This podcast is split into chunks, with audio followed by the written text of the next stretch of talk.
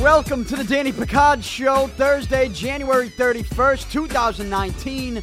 Broadcasting from the Beantown USA studio.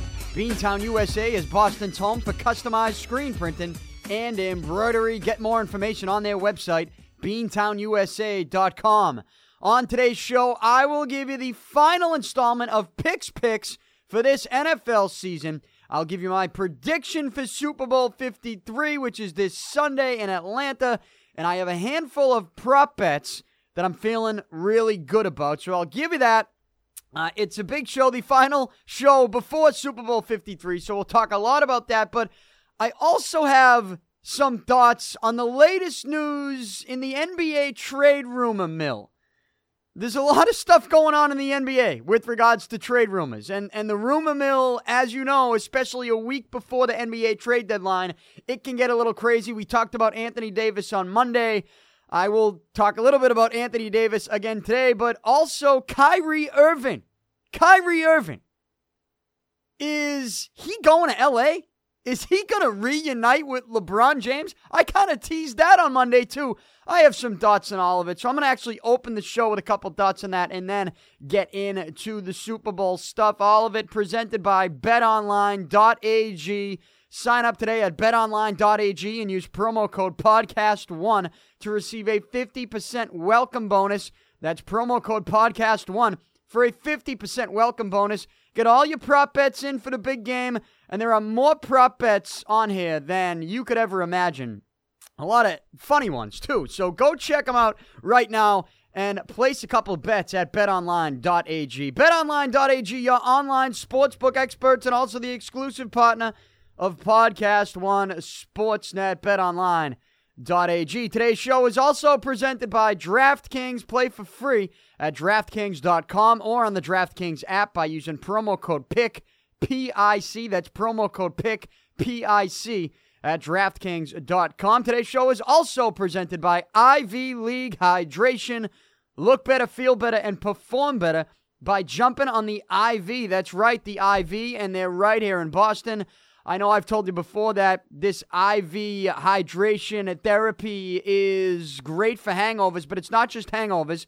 Ivy League Hydration can help you with cold and flu symptoms, jet lag before a big meeting, or even your athletic performance. I know many pro athletes who use IV hydration as part of their normal routine to perform at the highest level. They have a new store in Southie, or here's the best part they can come to you. You don't need to go to them, they'll come to you. Check out their website, ivleaguehydrate.com. That's ivleaguehydrate.com to check out all of their different IV hydration packages. Or you can give them a call at 1 800 905 4252. That's 1 800 905 4252. Look better, feel better, and of course, perform better with Ivy League Hydration. Welcome to the show on this Thursday, January 31st. I am freezing right now in the studio here at Beantown, USA.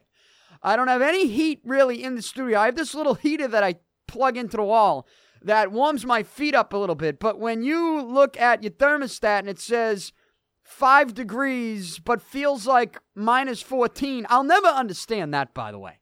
The feels like minus 14. Obviously, that number's coming up somewhere. It's not like somebody goes outside. They have this official person who goes outside in in the city that you, you're reading the temperature for, and a number comes up on their thermostat, on right, and, and it says five degrees, okay, and then that person says, actually, it kind of feels like minus fourteen. No, obviously the minus 14 number pops up somewhere, so why don't you just tell us it is minus 14 instead of it's 5, but it feels like minus 14. If it feels like minus 14, it must be minus 14. No? well, either way, it does feel like minus 14. I am freezing in here right now. Um, uh, you know, the, the window and the insulation in this studio is not great, as I've ranted about before. So, on a day like today, it just will never get warm in here. No matter how long I wait to record the podcast, no matter how long I blast this little heater on my feet, I'm just never going to get warm. So, we might as well just get right to it. But my face is like numb right now. Okay? My face, everything, uh, my body is numb. I'm shivering. You, if you're watching this on YouTube. I'm shivering right now. You can see that. But uh, the only thing to keep us warm, I guess, is to keep it rolling. So let's go. I'm going to open with some NBA stuff because the trade deadline is a week from today. Next Thursday. Okay? Trade deadline's next Thursday. And uh, the the guy that everybody's looking at is Anthony Davis. We talked about it on Monday. He's requested a trade. He's actually been fined by the league for request, requesting this trade. Right? Anthony Davis has been fined by the league. And I don't know that he's going to get moved before Thursday. Anthony Davis has another year left on his deal. He Anthony Davis is not going to be a free agent this summer. And and I think some people might see this trade request and all these trade rumors and they might think, well, he must be a free agent this year, this summer. No, he's not. He's got one more year left on his deal. And in fact, if he wanted to, he could have two years left because he has a player option. He's obviously not going to take the player option. But but if the Pelicans wanted to keep Anthony Davis next season, they could. They could. He's under contract. So I don't know that Anthony Davis is going to be moved before Thursday. I do know that teams are going to try to acquire him. We've heard the Lakers are going to be aggressive. We've heard the Knicks are going to be aggressive. And the question here in Boston is are the Celtics going to be aggressive? Well, you would like to think they should be. However, because of this Derrick Rose rule that we keep talking about, it's impossible for the Celtics to have both Kyrie Irving and Anthony Davis on the same team this year while they're both under these contracts that were basically rookie max extensions, right? Kyrie Irving signed this rookie max extension and got traded to the Celtics. Anthony Davis cannot get traded to the Celtics because he's on a rookie max extension, and, and that's the Rose rule. The Rose rule is you cannot have you cannot acquire two of these guys by trade. Now, if Kyrie Irving wanted to rip up his contract right now and sign a new deal, Kyrie is gonna be a free agent this summer. He's gonna be a free agent this summer. The reason he hasn't signed an extension with the Celtics yet as far as we believe, is because he can make more money if he waits until this season ends. Just fine, go get your money. But is he committed to the Celtics? I think that's the is is he actually going to sign with the Celtics? I think that's the question everybody wants to ask, and I think it's a fair question to ask. Well, knowing that Anthony Davis wants out of New Orleans, right, and knowing that Kyrie Irving has obviously been frustrated with some of his younger players, some of those younger players would be getting traded in a deal for Anthony Davis. If Kyrie wanted to stick around so bad and wants to win so bad, why wouldn't he go to Danny Ainge in the next couple days with his agent and say, "Let's do a deal"? You know, let's let's sign a contract right now. And if if Kyrie signs a new contract right now, he's no longer under that rookie max extension. The Celtics could acquire Anthony Davis before next Thursday. Eh, now, again, Kyrie would be leaving money on the table if he did that. But I, I do think it's a fair question to ask because the, when you hear all of these rumors and you talk about Anthony Davis and you talk about the teams that want Anthony Davis and the Rose Rule and the future of Kyrie Irving, you know, there's one guy that's out there that he's like the elephant in the room. LeBron James. You know LeBron James wants to play with another all star player, maybe two other all star players, because that's the NBA world that we live in. The NBA world that we live in is that these guys come together and they'll do whatever it takes to come together.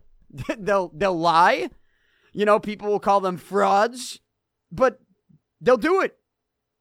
And LeBron James is out there. He's with the Lakers.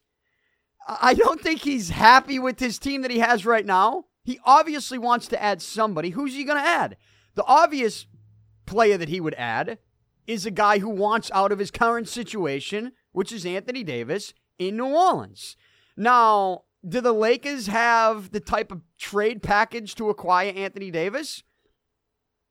In a vacuum, no, they don't. They don't. Other teams can offer New Orleans a better deal. The Celtics can offer New Orleans a much better deal, but we talked about what the Celtics can and can't do right now. Celtics, you know, if New Orleans wants to wait till this summer, Celtics will have will be one of the teams that have one of the best best deals, the best trade packages. The Knicks will have a pretty good one too, right? If you, I mean, who knows what draft pick the Knicks are going to have? You talk about Porzingis involved. I mean, the Knicks are going to have, you know, some some good trade packages as well.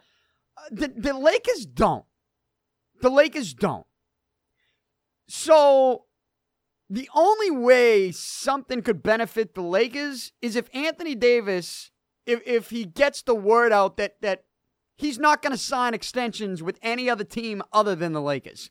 That's going to benefit the Lakers because then other teams are going to be hesitant to give up too much if if they don't think Anthony Davis will then be committed to them long term, like the Celtics. Like, you know, people will go back to the Kevin Garnett stuff. Well, they acquired Garnett. Well, they had the they had the window to talk to Garnett about an extension, and he agreed to that. The Celtics could have traded traded for Garnett previously, and in fact, they tried and they almost did. They actually came to an agreement originally with Minnesota, but Garnett said, "I'm not talking extension." And then the Celtics traded for Ray Allen, and Garnett changed his mind, and Celtics got to talk to him, and then the trade was made. Celtics only made that trade because Garnett agreed to, to go with the extension. I don't think the Celtics are going to give up some of their top young players for Anthony Davis this summer if Anthony Davis is not going to sign an extension with the Celtics. Why wouldn't he sign an extension with the Celtics? Again, if LeBron is recruiting him to come to the Lakers, to come to LA. That's a real thing. LeBron is a real player in this NBA trade rumor mill. It's, he's, he's a major player in this you know, it, it's not no one on Golden State's a player because they all they have their guys. In, in fact, Kevin Durant might who knows he might be leaving. He might be coming to the East. He might be going to the Knicks. I don't know. Maybe Danny Ainge will be interested in Kevin Durant again. I have no idea. But there was a report that came out on Tuesday of this week, a day after I told you on this show to keep an eye out for the Kyrie Irving Los Angeles Lakers rumor. You know, I tweeted out at the beginning of the week if Kyrie Irving and Anthony Davis end up with LeBron in LA, I'm never going to watch the NBA again. I'm kidding. I will watch the NBA again. I just won't be too happy about it. All right? Um I teased it on Monday. I said, "Don't you know, I think we like to listen to certain players talk about their future and they say, "Oh, I I love this place. I want to stay here." I mean, I'm only going to believe you until uh, if you're signed on the dotted line, I'll believe you. If you don't sign on that dotted line, I'm, I just can't believe. I'm sorry, I can't. Especially in the NBA, where you see guys jumping team to team, and do they really care about what the media thinks of them or what their former fan base thinks of them? No. Like I heard some people tweeting this week, I seen some people tweeting, heard some people saying that if Kyrie goes to LA and plays with reunites with LeBron, he'll be the biggest fraud of all time. Well, I don't know. I mean, you're saying that now. Should he care about what people say now? And does, will that even affect his decision because people will call him a fraud? Oh, he won't make that move because then he'll be a fraud. It, is that going to be a factor? I mean, Kevin Durant did it. Kevin Durant jumped to the team that he couldn't beat, went to Golden State. People called him a fraud at first, but then he wins. Is he a fraud now? He won. He's winning. He's going to win again. Is he a fraud or is he a champion now? You know, Kyrie, if he does go to LA to play with LeBron, um, people call him a fraud at first. But you know what? They'll probably win. They'll probably win together. And then it'll be a smart decision. It's always, at first, he's a fraud, but then it's a smart decision because the rest of the league's doing it. And, uh, you know, it's, it's his best chance to win, right? It's his best chance to win. But I teased all of this on Monday's podcast. I told you on Monday to keep an eye out for the Kyrie to LA rumor, the Kyrie and Anthony Davis to LA rumor. I told you to keep an eye on that. And what happened? A day later, on Tuesday, there was a report from Bleacher Report's Ric Bucher, who's very well connected in NBA circles. Ric Bucher reported on Tuesday, and I'm reading this directly from his story on Bleacher Report. He reported, quote, a source close to the Celtics confirmed that Kyrie Irving is genuinely interested in reuniting with his former Cavaliers teammate, LeBron James. The quote from Bucher's source said, quote, that is for real. End quote. Meaning Kyrie's interest in playing with LeBron in LA is for real. That's for real. And um, what I'm going to tell you today, reacting to that report, is that you shouldn't be shocked. We should not be shocked by this report. Do I believe it? Of course I believe it. Of course I believe it. I've, I've tried.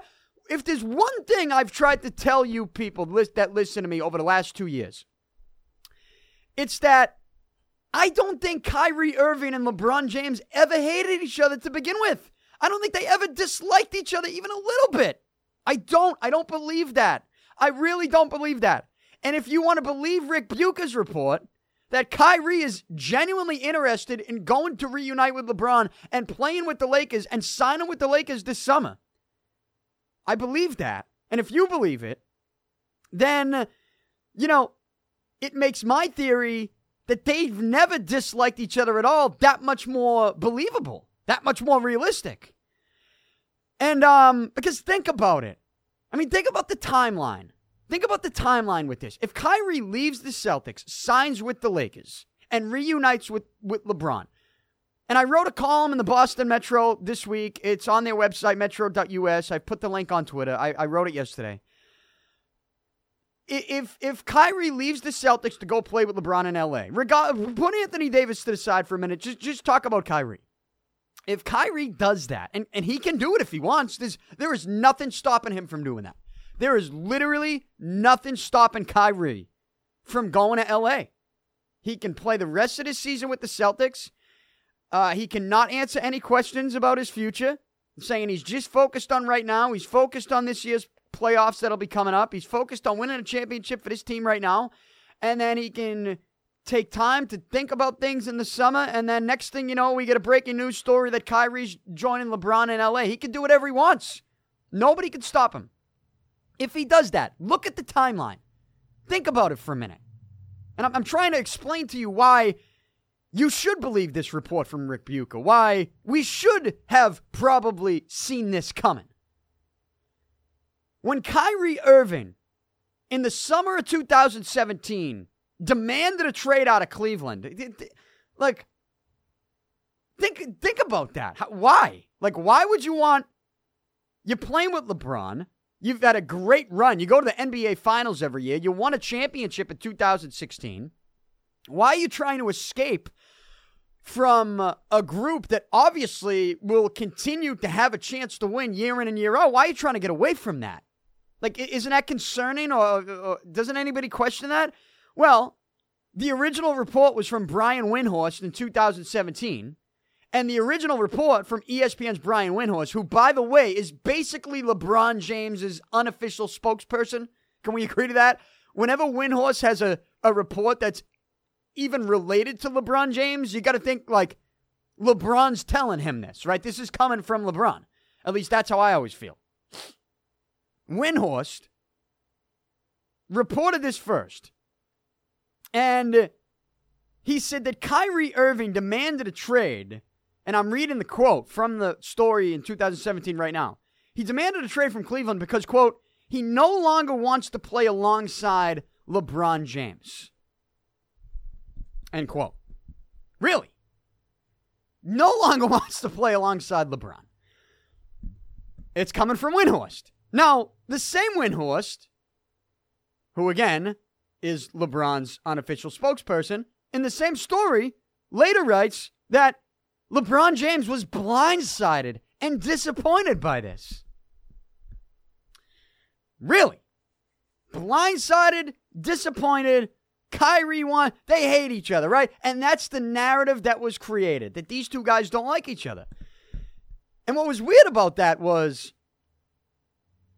Kyrie's first was it his first game with, the Celtics? They played Cleveland, right? It was the Gordon Hayward ankle situation last season. After the game, Kyrie and LeBron hugging it out. Daps, hugs, words of encouragement.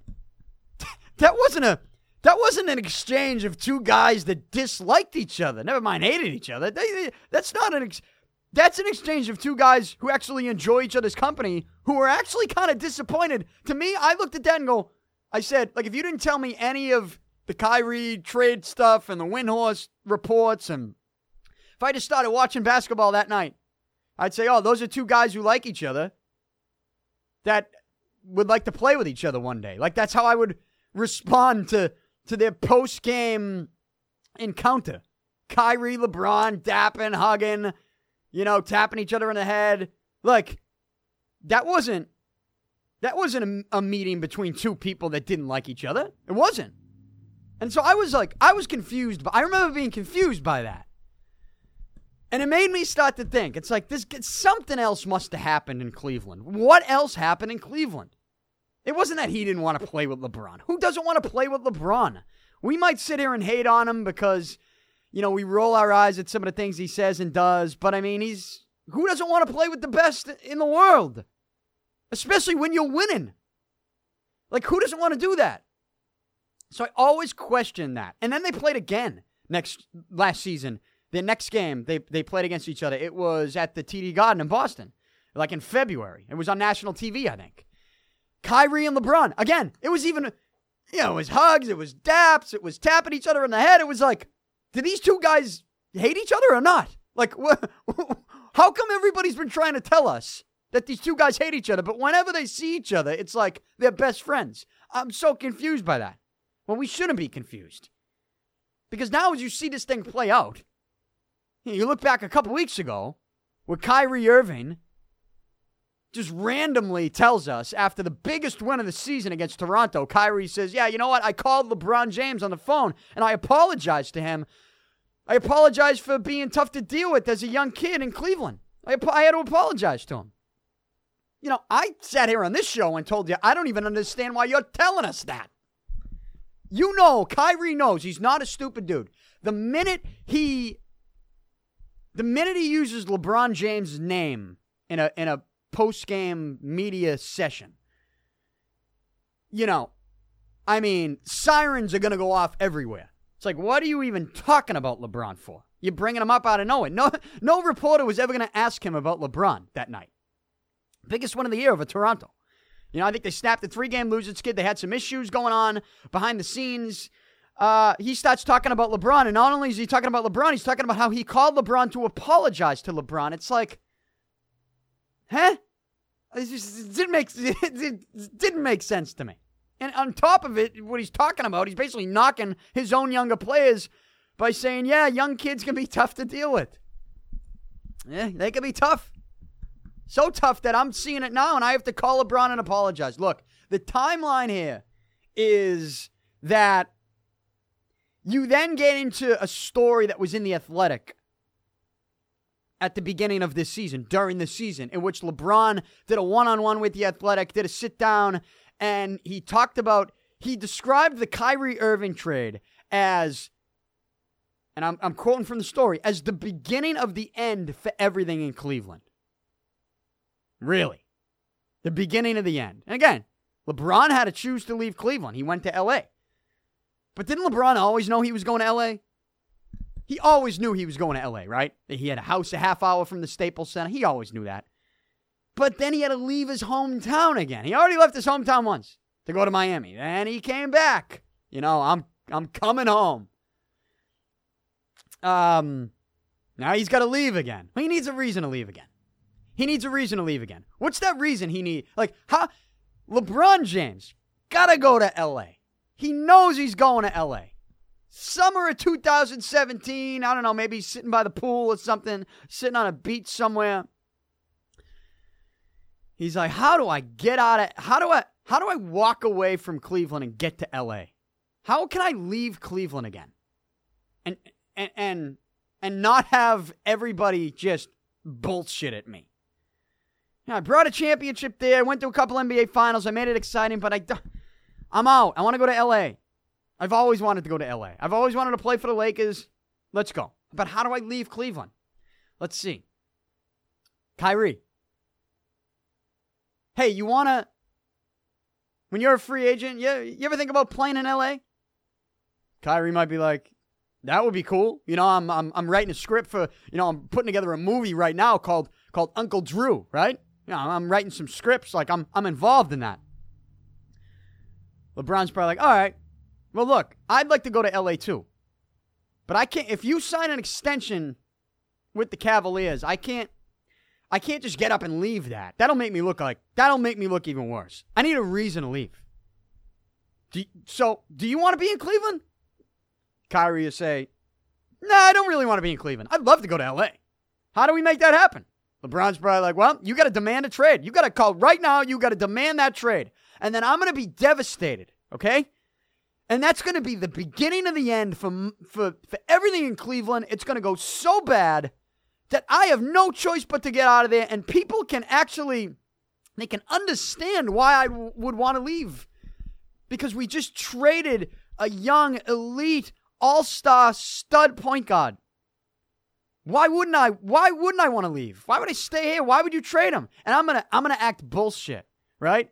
I'm gonna tell Brian Windhorst that I'm blindsided by this, that I'm so disappointed. Then I'm going to tell people that, you know, that was the beginning of the end. When Kyrie left, I had to get out. When they traded Kyrie, they weren't committed to winning anymore. I had to get out. Kyrie's probably like, it's a good idea. I'm going to call and demand a trade right now. I'm going to demand a trade right now. We doing this? LeBron's like, we're doing this. Kyrie calls, demands a trade, gives a couple teams. LeBron calls Brian Windhorst tells him Kyrie's demanding a trade. Here are the teams he wants to go to. Um, I can't believe it. Oh, I'm blindsided by this. I'm so pissed. I can't believe this is happening right now. Um, you know, what am I going to do in Cleveland? I came back. I want them to keep these players around. I don't want them getting rid of these players.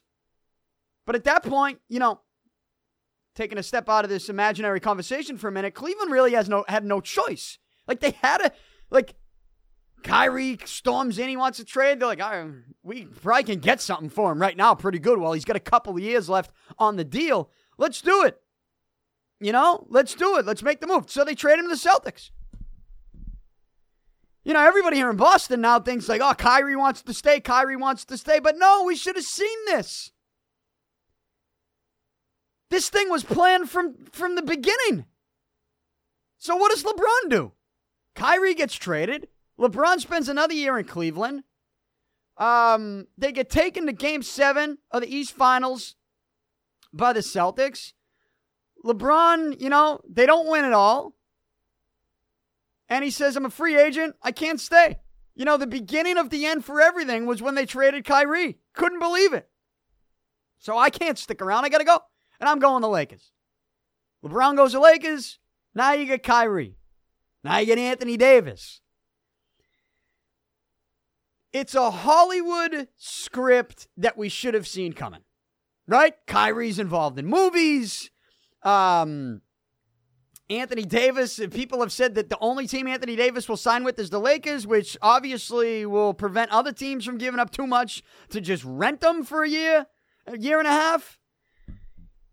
This is something, if Kyrie goes to the Lakers, it's something that we should have seen coming.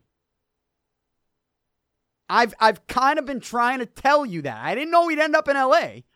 I didn't know he would actually end up reuniting with LeBron again, but I'm not I wouldn't be shocked by it based on the fact that I've never believed they hated each other. I always said to myself there's another reason why Kyrie wanted out of Cleveland. And it wasn't LeBron. What was it? You know, did did something happen with somebody else in the organization? Did something happen in the city of Cleveland? He just needed to get out. What happened? Because it wasn't LeBron. I was, I'm con- I've been convinced of that. I've been trying to tell you I've been convinced of that. What was it? I think we know now. I think we know. I think that Kyrie and LeBron James have been in cahoots since the summer of 2017 about how they can both end up in Los Angeles. And for LeBron the only real way for him to get out of Cleveland and not looking like the worst guy in the world, not looking like the biggest fraud in the world, people like to throw that word around, is if Cleveland got rid of one of their young star players. And why would Cleveland get rid of one of their young star players? Well, that young star player would have to probably demand a trade. Uh, they planned this out. Like this is this is all part of the plan. If you asked me right now to put money on where Kyrie Irving will be playing next year, based on everything that I've broken down for you right now, what I've thought about, what I've seen with Ric Bucher's report, what I'm hearing about Anthony Davis, what I know about Kyrie Irving, which is that he's not committing to the Celtics. Again, the people will say, well, why would he leave money on the table? I get it, but I, I mean, at the same time, if you got a chance to bring Anthony Davis to the Celtics and, and you could just sign a big deal right now, rip up the one you got, sign a new deal, Celtics would do that in a second with Kyrie. They'd say, You want to sign a new deal right now? I'm sure they're trying to get him to do that so that they can trade for Anthony Davis right now. Because the Celtics could trade for Anthony Davis right now. There's no question about it. They could. They have the assets, they got the young kids. Now, I don't want to see him trade Jayson Tatum. I still think you talk about, you know, if you keep it Kyrie, you're moving Rozier, Jaylen Brown. You got your own pick. You got the Memphis pick. Um, you know, you you can still move some pieces. I mean, Gordon Hayward. You, you know, I there's pieces the Celtics can move. They have they have more pieces than the Lakers have. More, you know, the Knicks right now it's questionable. You don't know what that draft pick's going to be. Uh, so they might have their best chance in, in the offseason, in the summer. But the Celtics, if they wanted to trade for Anthony Davis right now, because with just with their assets, they could. It's just by NBA salary and CBA rules, they cannot. As as long as Kyrie Irving is here under this contract. Now they could trade Kyrie Irving, but again, they'd have to package young kids with him, and who knows? Danny Ainge, if he's not going to get the commitment from Kyrie right now, and he hears all this Lakers stuff I would hope that Danny Ainge is going to use his head and entertain something. Doesn't mean you have to pull the trigger, but I'm not hanging the phone up if you call about Kyrie right now. When I see Ric Bucher reporting that Kyrie wants to run off to Los Angeles, and I see Kyrie talking about how he's apologized to LeBron after the team after the Celtics' biggest win. I see Kyrie and LeBron last year hugging it out two games that they play after the two games they played each other in the regular season. I mean, Kyrie doesn't owe. I said this this past summer. I said it this past summer. Kyrie does not owe the Celtics anything. The Celtics traded for him. The Celtics were not even on Kyrie's trade list. Kyrie doesn't owe the Celtics anything. We all here in Boston, have, you know, we fall in love with players. We like to do this where we're like, oh, he he must love it here. He doesn't have to love it here. We would love for Kyrie to love it here, but he doesn't have to, and he doesn't owe anything to the Celtics. He got traded here. He didn't choose to come here, he got traded here. He chose to leave Cleveland. The question is why? What was the motive? What was the reason? The assumption was that he hated LeBron. I don't believe that assumption for a fucking second. And when I put all this stuff together, the only the only plan that pops into my head that these guys could have for their future is that LeBron told Kyrie to demand a trade so that once they traded Kyrie, LeBron would have an easy out to get out of Cleveland for the second time, to go to LA. And then he'd say, Kyrie, see you at the Lakers. Kyrie doesn't owe anything to the Celtics. He can leave this summer if he wants. But I told you this past summer, the Celtics don't owe anything to Kyrie. They don't owe Kyrie, you know, they, they don't have to hang up the phone if you ask about Kyrie. If a team calls the Celtics right now in the next week asking about Kyrie, Danny Ainge doesn't owe it to Kyrie to hang up that phone be like, no, I would never entertain trading Kyrie Irving. Ainge doesn't owe that to Kyrie. Kyrie won't sign on the dotted line. They want him to. And they would love for Kyrie to sign on the dotted line today so that they could trade for Anthony Davis and have a chance to win a championship right now and in the future for the next six to eight years. But Kyrie won't. He's not going to sign it. He's not signing it. Is it just because he's leaving money on the table, or is it because he has other plans? You got if you're Danny Ainge, you got seven days to figure that out. I would, I mean, I told you Monday, once you hear Anthony Davis wants to trade, the first thing you do if you're Danny Ainge is sit down with Kyrie. Don't tell me, you know, I know he's going on radio stations here in Boston, Danny Ainge, and he's saying, "Well, I talk to Kyrie every day." No, no, no. I'm not talking about talk. I'm not talking about you talking to Kyrie about X's and O's in basketball. I'm talking about you talking to Kyrie and his agent in the same room, having a serious conversation. You want to have a couple drinks in there? You want to order dinner? Let's go. Let's hatch this out. How are we going to make sure Kyrie's staying? Just to get a vibe. And if you're getting a vibe like, like if you're Danny Ainge and you're sitting back, right? And you're watching Kyrie and his agent. And you're just thinking to yourself, the minute they walk out of the room, you're like, he is fucking so gone out of here after the season, it's not even funny. You'll be able to get that vibe. If you get that vibe, I'm picking up the phone the minute they walk out the door. That's what I'm doing. That's what I'm doing. I'm I'm the minute that they walk out the door. That's what I'm doing. So uh it's Danny Ainge in a tough spot. He's in a tough spot. But when I see this Ric Bucher report that Kyrie is genuinely interested in reuniting with LeBron, one, I believe it. Two, I'm not shocked because I, you know, I believe I'm not shocked because of what I told you, how I feel about Kyrie and LeBron and their relationship, anyways, and I don't think they hate each other. Um, and and and three, you know, the Celtics have a decision to make. Do they do they risk this? Do they risk that Kyrie just says, you know what, it's been good, it's been real, it's been good. I'm not getting along with some of the younger players. Me and Brad Stevens, eh, not really feeling the Brad Stevens Gordon Hayward dynamic. Um, and you know what? I'm doing movies and all that. I got the Uncle Drew sequel to come out. You know, I'm writing this other script on the side. I'd love to be in LA. It's just it's a it's a business decision. He could very well do that. If I had to put my money on it right now, based on everything I know, I think Kyrie's gone. I'm, I mean, I thought about I thought Kyrie was gone when I heard all this stuff this past offseason with the Knicks that Kyrie wanted to be in New York City. He wanted to be playing at Madison Square Garden. All right, he wanted to be in the Big Apple. Well, perhaps we're seeing now that this whole time he wanted to be in LA with LeBron, and it was just part of the plan getting out of Cleveland, helping LeBron make his way out of Cleveland without being such a bad guy, and in the process, telling each other, see you in LA in the summer of 2019. It's the way it works. It's the way it works. And anybody says, "Oh, Kyrie wouldn't do that. He'd be a fraud." Eh. Not once. Not once they start winning. And I know you could say, "Well, they're in the West with Golden State. There's a couple good teams out there." You know, you got James Harden ripping it up with Houston. Uh, you know, Westbrook's always a wild card there with Paul George in Oklahoma City. Um, you know, a couple other teams in the West, but I mean, Durant could be coming to the East. Durant could be going the next. Who knows what happens with DeMarcus Cousins? He'll be a free agent.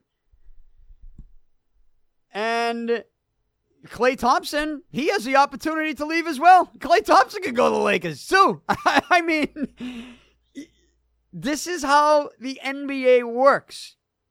If you're telling me that Kyrie would never do that because he'd be a fraud. I don't think you've been paying attention to the NBA. It's not about, these guys don't care if you call him a fraud or not. Because that's just a knee jerk reaction, using that word. Again, Kevin Durant. It's a knee jerk reaction. Is anyone calling him a fraud now? They're calling him the best player in Golden State. They call him the best player on the best team. That is the best chance to win another championship. Right?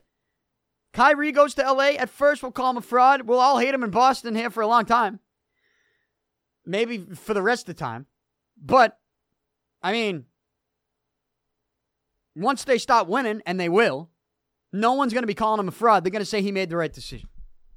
They're going to say he made the right decision. That's it. But if you ask me right now, is Kyrie Irving going to be a member of the Boston Celtics next year? I will. Uh, what I put my money on? I hope I'm wrong. Obviously, I, I'm a huge fan of Kyrie Irving. I want him to stay long term. I want him to sign a contract right now so that the Celtics can be involved in Anthony Davis trade rumors. But if you ask me right now, based on everything I'm hearing, if I think Kyrie's going to be a member of the Celtics next year, I'm going to say no. I'd put my money that he's a Laker.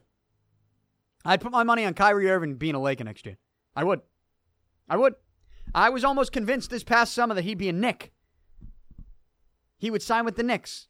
I am. Uh, when I, I think about that conversation that LeBron and Kyrie probably had, what, you think they've hated each other? LeBron's like adding Kyrie, linking them on Snapchats and Instagram stories. I mean, really?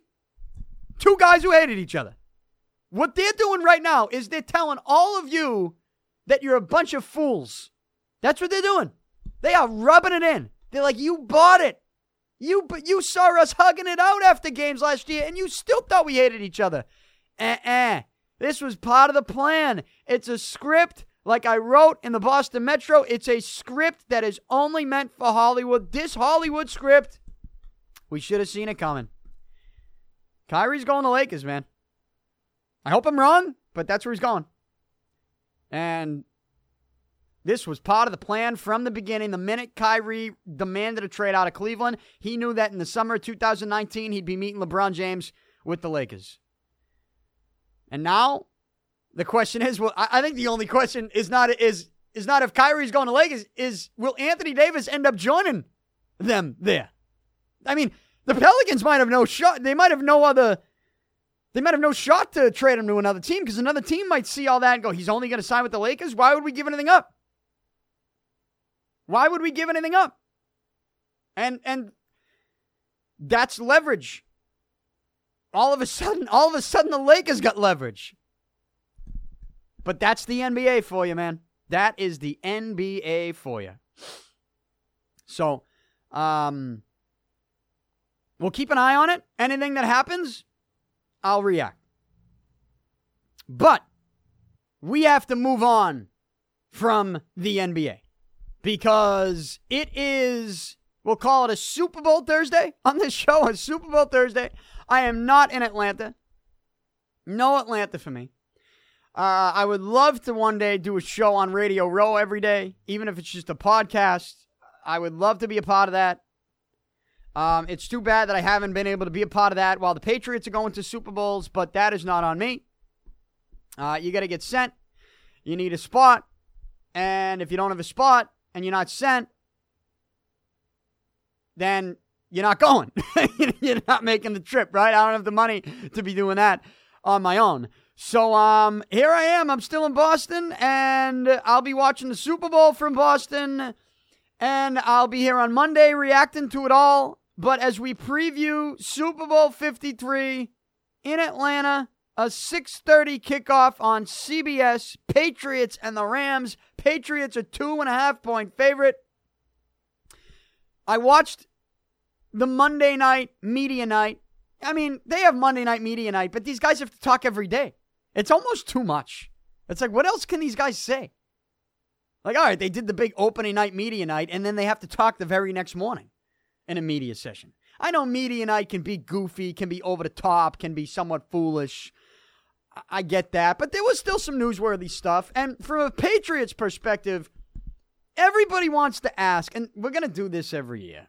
It's kind of annoying, but you know, I guess if players keep feeding into it and keep leaving the door open, the questions are still going to be asked, and those questions are: Are you going to return next year? Are you going to think about retirement? I mean, I didn't think we'd be talking about Devin McCourty talking about retirement, but here we are because he answered the question in a weird way. Devin McCourty on opening night, Monday night, media night in Atlanta, he was asked, Are you going to consider retirement after the season? Now, I don't even know where that question comes from for Devin McCourty. He still has a year left on his contract next year. I, I could see if you wanted to ask it next year, like if next year, knowing it's the last year on his deal and they get to the Super Bowl and you're like, oh, is you know, you you're going to be a free agent. Are you thinking about re-signing or maybe hanging him up? Like, I can understand that. But now it's like, and it's the same thing with Gronk. At least Gronk has teased it publicly already, so that's why he's asked, and he was asked, and he didn't commit. But no, I didn't expect him to commit. Gronk said, "I don't know if I'm going to retire or play or what I'm going to do." He said, "I don't know." I but who did anybody expect him to commit to something either way? I didn't, and he won't. Do I think Gronk will be back next year? Yeah, I think he will. I think he will be. I think they'll convince him. I think they'll find a way to convince him. McDaniels is coming back. Belichick will be back. Brady has, has said he's coming back. Offensive line coach Dante Scarnecchia, he said he's coming back. Running backs coach Ivan Fears, he said he's coming back. I mean, there's Patriots that are coming back. I think they'll convince Gronk to come back. I really do. He's not going to say it, but they'll convince him. But they also asked Devin McCourty. They're like, "Are you going to consider retirement?" Devin McCourty actually gave a a newsworthy answer where he's like, "You know what?" Like, "I don't know. I don't know what I'm going to do." Because I, I think if we win a Super Bowl right now, being on the same team as my brother, like, I don't think it's ever going to get better than this. And that was, you know, that was an answer to me that tells me that he is actually going to consider hanging him up if they win this game. That's a newsworthy answer. I don't like the question. I don't like how they're asked about it all the time. You know, they got one more game left, and we keep yet we, you know, the, the dynasty continues to roll along, and yet all anybody wants to know is, are you going to retire? Like enough. But I guess if they keep leaving the door open, if they keep answering the question with a good answer, I guess they're going to keep asking it. And McCourty gave a good answer. He gave a newsworthy answer. He said, I don't know. If I win this game, Super Bowl with my brother, how's it going to get any better than this? Why would I keep going? And now his brother responded, I think a day or two later. Jason McCourty said, Devin's a drama queen. he said Devin's a drama queen. All right, so I think ultimately McCourty's back. I think they all convince each other to come back. I think that's the way this thing works. I don't think anyone's trying to convince anybody about next season right now because they're all focused on the game. But I do think that after the game, win or lose, they will get together. They'll take some time in the offseason to rest up. You get that itch, right? You'll get that itch. You'll want to play. You know, I expect Brady to make calls. I expect Belichick to make calls. I expect McDaniels to make calls. And I know McCourty's on the defensive side of things, but I mean, uh, I don't I don't think this group is a group that's fallen apart after this season. A lot of people thought they would fall apart after last season, and that didn't happen. And here they are now back in the Super Bowl as the favorite to win it all. So uh it's the hot topic. Patriots retirement stuff, but I think I think Gronk's back. I think McCourty's back. We know Brady's back. And um your Patriots will have another shot at this thing next year. They will. They'll have another shot at this thing next year. But uh that really all week long, that's been a major story. I am surprised we haven't heard a lot from former Rams players, unless I'm missing this. We have not heard a lot from former Rams players. And I thought we would. Talking about how the Patriots were cheaters, this, that, the other thing. We have not heard a lot of that. And maybe they, maybe they know. Maybe they understand that that would give the Patriots more fuel, add more fuel to Brady's fire. And maybe that's why they didn't do it. Maybe that's why. And that would probably be a smart thing. You know, all this talk about who's the underdog, who's the favorite. Yeah, the Patriots are a favorite in Vegas, but they're, they've committed to the underdog mentality. And I've told you many times, I think it's I think they have every right to commit to the underdog mentality because nobody thought they would be here. Nobody thought this Patriots organization would still be going strong in 2019. Nobody did. I mean, it's some of us did, like I did. I'm talking about national media members. You know, the people that do fuel that underdog fire. They didn't think Patriots would be here. I don't care what they tell you. And if they're telling you now that Patriots are manufacturing that stuff, it's people that are mad that they got it wrong. That's it. Or people who just want attention. Like I told you on Monday, someone like Jemele Hill coming out of the woodwork, all of a sudden tweeting about how the Patriots are corny for acting like they're the underdogs. It's like, well, Jemele Hill sees the response that some of these other people are getting, and she's irrelevant right now because she's been booted off the six o'clock SportsCenter. So she feels the need to get involved, get some retweets, get some publicity on it, and, and foolish me, I gave it to her. But you know, so it's two things. It's people who are mad that they, they got it wrong about the Patriots, and it's people who want to just sort of get involved and, st- and and be relevant with something around Super Bowl week. But um, that's probably the biggest story. I mean, what else you got? You know, uh, what's the, what's the intriguing storylines here entering this game? I I mean, it's really just the underdog, the favorite. Like at this point, we've we've gone so hard on the Patriots underdog thing. You you might want to you know, like if you're a Rams player, like here's the only thing that that kind of concerns me. Like if I'm looking for concerns as a Patriots fan and even as someone that uses my brain to break this game down, I'm not concerned about this. I'm not concerned about this game. But the less concerned I get, the closer we get, the more concerned I get. Does that, does that make sense to you? Because if I'm a Rams player or someone on the Rams coaching staff, whoever it may be, like, I'm sitting back going, nobody thinks we're winning this game. And it's true. Look, at this point, I think a lot of people think Patriots are going to win. I, I do. I think you know, the reason I say they have every right to commit to the underdog card is because of really, it's a big picture underdog card, right? It's a big picture underdog mentality. It's not necessarily people think Patriots going to lose this game. No, it's that nobody thought the Patriots would be here. Nobody thought Tom Brady would still be playing at this level. Nobody thought that Belichick and Brady together would still be you know, taking this dynasty to championship levels. Like nobody thought this would be going on. So the underdog mentality, I say they have every right to to have that. Really, it's a big picture thing. But for the for the right now, like the one thing that concerns me is that I do think the Rams, like if the Rams internally wanted to fire up the underdog machine, like they got they got some stuff there. Like there isn't, I don't know anybody that thinks the Rams are going to win this game. I don't know anybody that thinks the Rams are going to win this game. And I'm sure they feel that. I'm sure they hear that. I'm sure they sense that. And I'm actually surprised, even though you had one guy on the Rams say that, you know, Brady's too old, he backtracked on that. Whatever. You know, I don't think it was that major. But I'm surprised how quiet it has been on the Rams front even going back to like the the former Rams players who I thought would be out in full force calling the Patriots a bunch of cheaters this week. And and I don't really hear that. Yeah, I've heard whispers of it here and there. I I don't see them out in full force like I thought they'd be. So um I maybe that's the one thing that concerns me about this game, but but when you match this thing up like X's and O's wise, I mean I think the story of the on the field game is experience versus inexperience. It is. It's experience versus inexperience. It's Belichick, Brady, who have all the experience in the world, versus McVay, who's 33. He's 33. Sean McVay as a head coach in the Super Bowl. Um, and Jared Goff, who's inexperienced.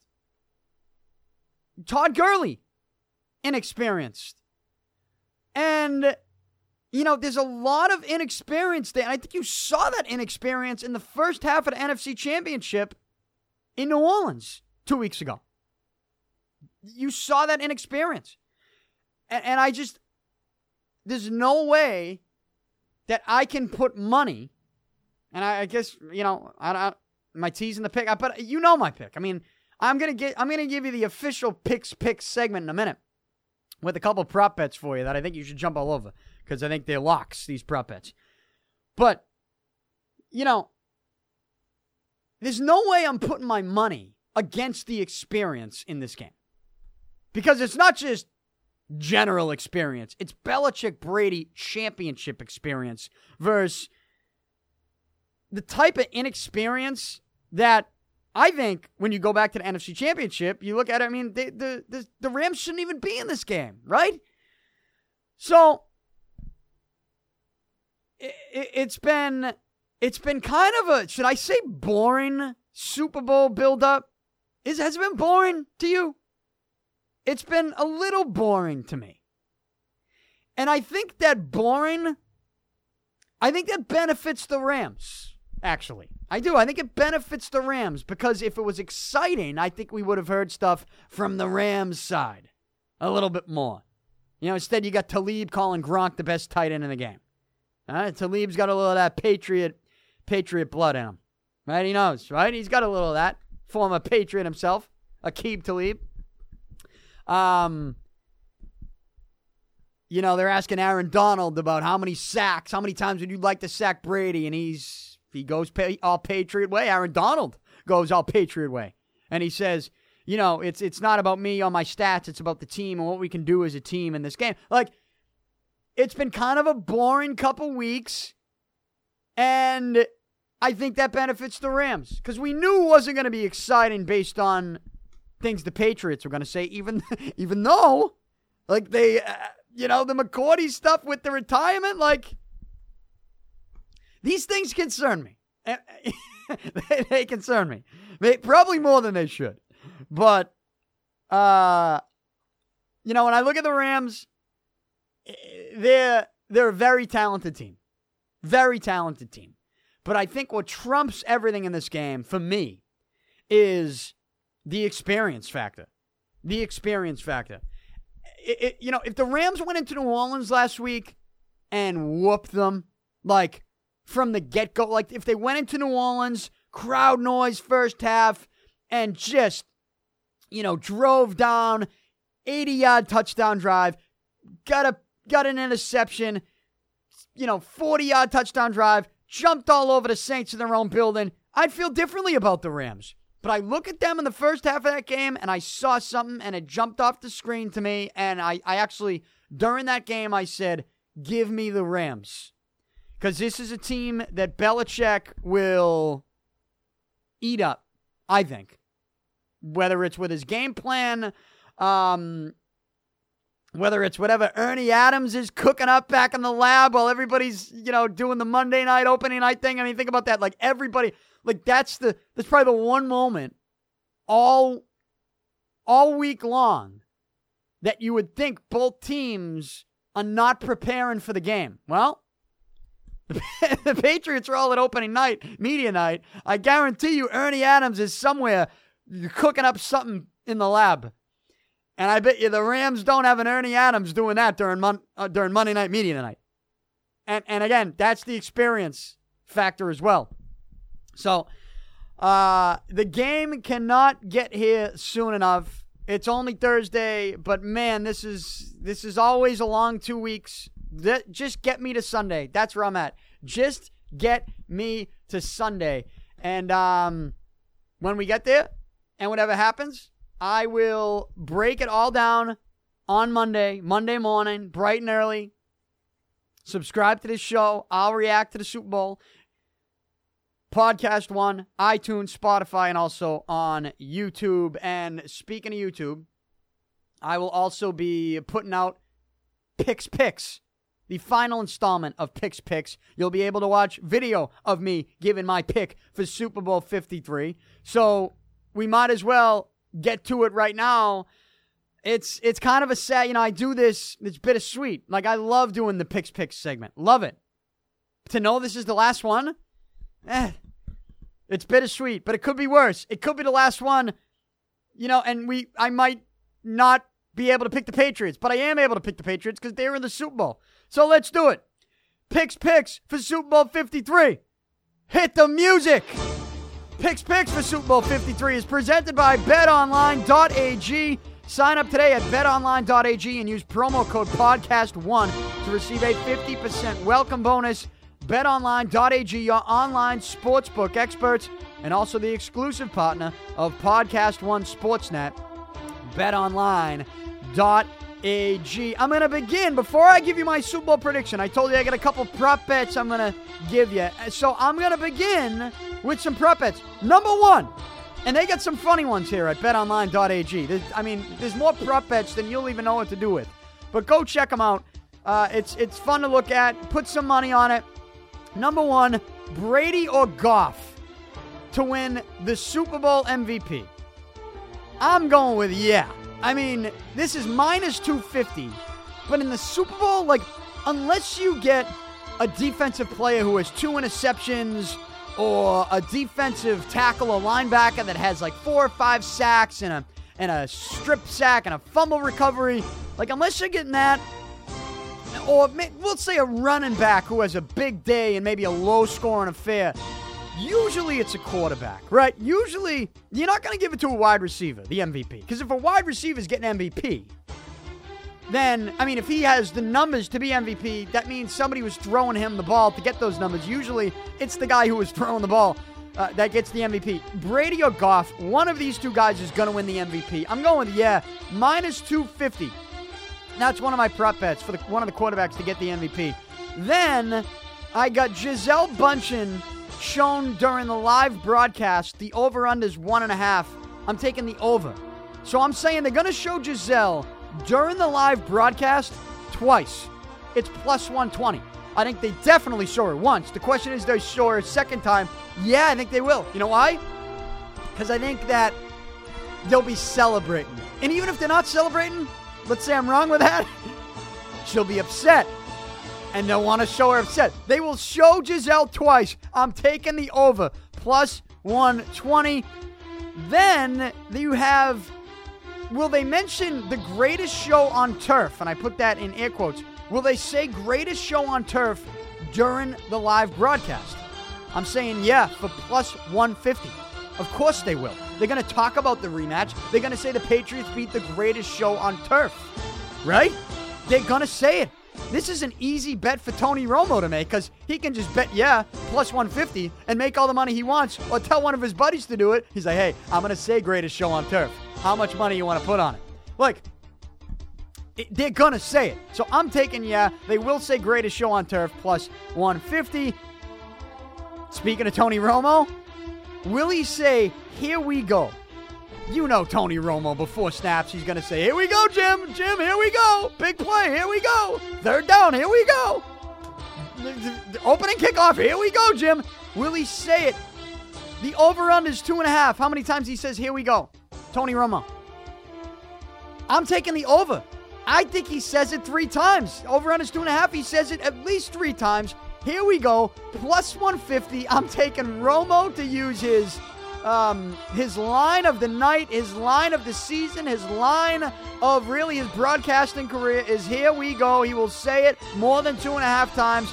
I'm taking the over, two and a half, plus 150. And then the final one that I'm picking, again, there's a lot to pick, but I just wanted to give you five. Wanted to give you a handful. The color of liquid that's poured on the winning coach, you know, the Gatorade that's dumped on him, what's the color going to be? I'm going with red. Is it I don't, I don't, is it is it like a team? Like does the team get to pick? Ah, I think they're gonna go with red.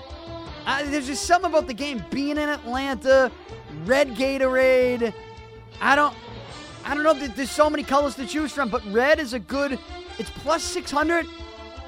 I could see red. I'm going with red. Red Gatorade dumped on Bill Belichick plus 600, and that probably teases. And I, I'm not even teasing anymore. You know who I'm picking for the game. My pick for Super Bowl 53. I am taking the New England Patriots over the LA Rams Sunday at 6:30. Again, it's in Atlanta on CBS. The over-under is 56 and a half. My score of this game is going to be Patriots win it 31-17, which is the under. So it's not 56 and a half. It's not the over. I'm going with the under. I'm taking Patriots minus two and a half and the under. The Patriots will be wearing their white road jerseys. The Rams will be wearing their old school blue and yellows. And when I bet this game, like I always tell you, when I make bets, I bet with my head, not with my heart. I do. But in a game like this, with the Patriots involved, once again, how can I how can I not bet with my heart just a little bit? Like, how can I not add that how I feel inside to how I feel up here between the ears? I have to add to it. And, eh, you know, when I combine both, both my heart and my brain, it tells me that one, the Rams shouldn't even be in this game. Rams should not be in this game.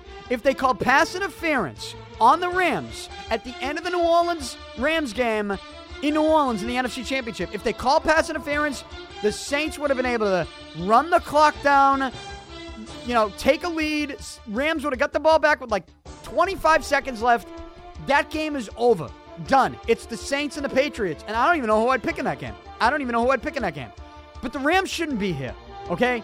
So my brain tells me that. My heart also knows that. Um, my other thing with this game is the inexperience. As I told you, I just think there's too much experience Belichick and Brady. I am never going to put my money on McVay and Goff in this situation when Brady and Belichick are on the other side. Like, I'm just not going to do it. And you go back to that NFC championship in the first half, you know, it wasn't just that Todd Gurley was, you know, turned into a puddle. He's dropping balls. It wasn't that Jared Goff, you know, looked like the inexperience early in that game was affecting him. It was also just a, a, from a game plan and preparation perspective, and the coaches involved in that they weren't prepared for crowd noise in New Orleans. How are you not prepared for crowd noise in New Orleans in the biggest game of the year? Tell me that. And so the Rams, you know, I, I, feel differently if they whooped the Saints in New Orleans in the first half. They didn't. The Rams looked horrible. They looked inexperienced. They looked like they weren't ready for crowd noise. I can't take that and bet that against Belichick Brady. I just can't do it. And as I was watching that NFC championship, I'm saying, give me the Rams. That's what we have. And since we have that, I am taking the experience over the inexperience any day of the week. Now, I think the only chance the Rams have to win this one is if, and this is obvious, we've heard it before, is if they get to Tom Brady. If they get to Tom Brady. And you could say this about any team going against any quarterback, especially with the Patriots. Get to Tom Brady, the Rams have a very good chance to win. And they have some very good players. Look, the Rams they have talent. Make no mistake, the Rams have plenty of talent. I mean, if you had to turn this, if you had to turn Madden 19 on, on whatever system you have, and you had to put this game on in the Madden, and you had to pick one of these two teams to play just based on the defenses, I think you take the Rams defense in a video game. You know, you look at Talib, Peters, Donald, um, Ndamukong you look at Fowler. I mean, they have some big names on that defense. Like, I just think they're a, a much more well known defense from a national media perspective. Where the Patriots, they have guys who are overlooked, like Stephon Gilmore. I mean, he's one of the best cornerbacks in the league, if not the best. Does he get the national publicity? No, he doesn't get the national publicity. So, I mean, make no mistake about it. The Rams have some serious players, especially on the defensive end. And we know the playmakers they have on offense. But, um, again, it's just this is the Patriots' third straight Super Bowl appearance. This is their fourth Super Bowl in the last five years. And I just can't bet against that. I can't. I can't do it. Um, if they're getting to Brady, they might prove me wrong. Patriots' offensive line has looked great. They've been giving Brady time in the pocket. That always seems to be a turning point for the Patriots. At, at whatever point in the season they start blocking for him and giving him time, and uh, they're giving him time right now. And if he has time on Sunday, which I think he will, I think they'll find a way to give him time. Then Tom Brady's going to have a day, and the Patriots will put up 30 points. I mean, you look at these two defenses matched up statistically during the season, it's pretty close. It really is. It's pretty close uh, when you look at the numbers for these two defenses. But um, I think that what I can't get over once again is the trump card here, which is Bill Belichick. This is Bill Belichick's defense. It's not Matt Patricia's defense anymore. Bill Belichick, defensive guru, defensive genius. And that's a prop as well in the game. If they mention the word genius with Bill Belichick, he is a defensive genius. He'll have the game plan ready. He's the trump card when you match these two defenses up. Him and Brady, the trump cards when you match up uh, the experience in this game.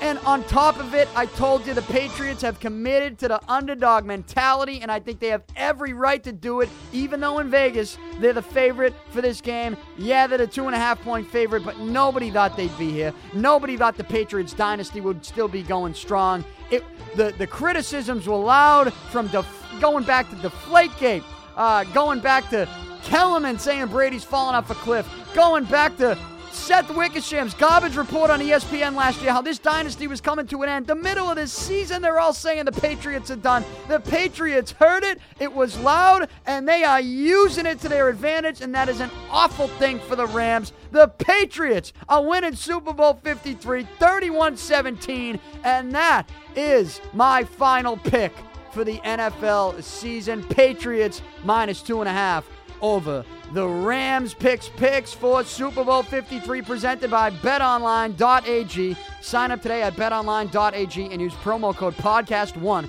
to receive a 50% welcome bonus. betonline.ag, your online sportsbook experts, and also the exclusive partner of Podcast One Sportsnet. betonline.ag. So there you have it. Those are my picks from the props to the game and my thoughts on the game. And uh, it's just, we're done analyzing it, right? We're done analyzing this game. Let's just get to the game. Let's get to it. Sunday, and I'll be back on Monday to react to it all. Get the show at Podcast One, iTunes, Spotify, anywhere podcasts are available. Also, watch on YouTube. Follow me on social media. Enjoy the game. Enjoy your weekend. I am out. Talk to you on Monday.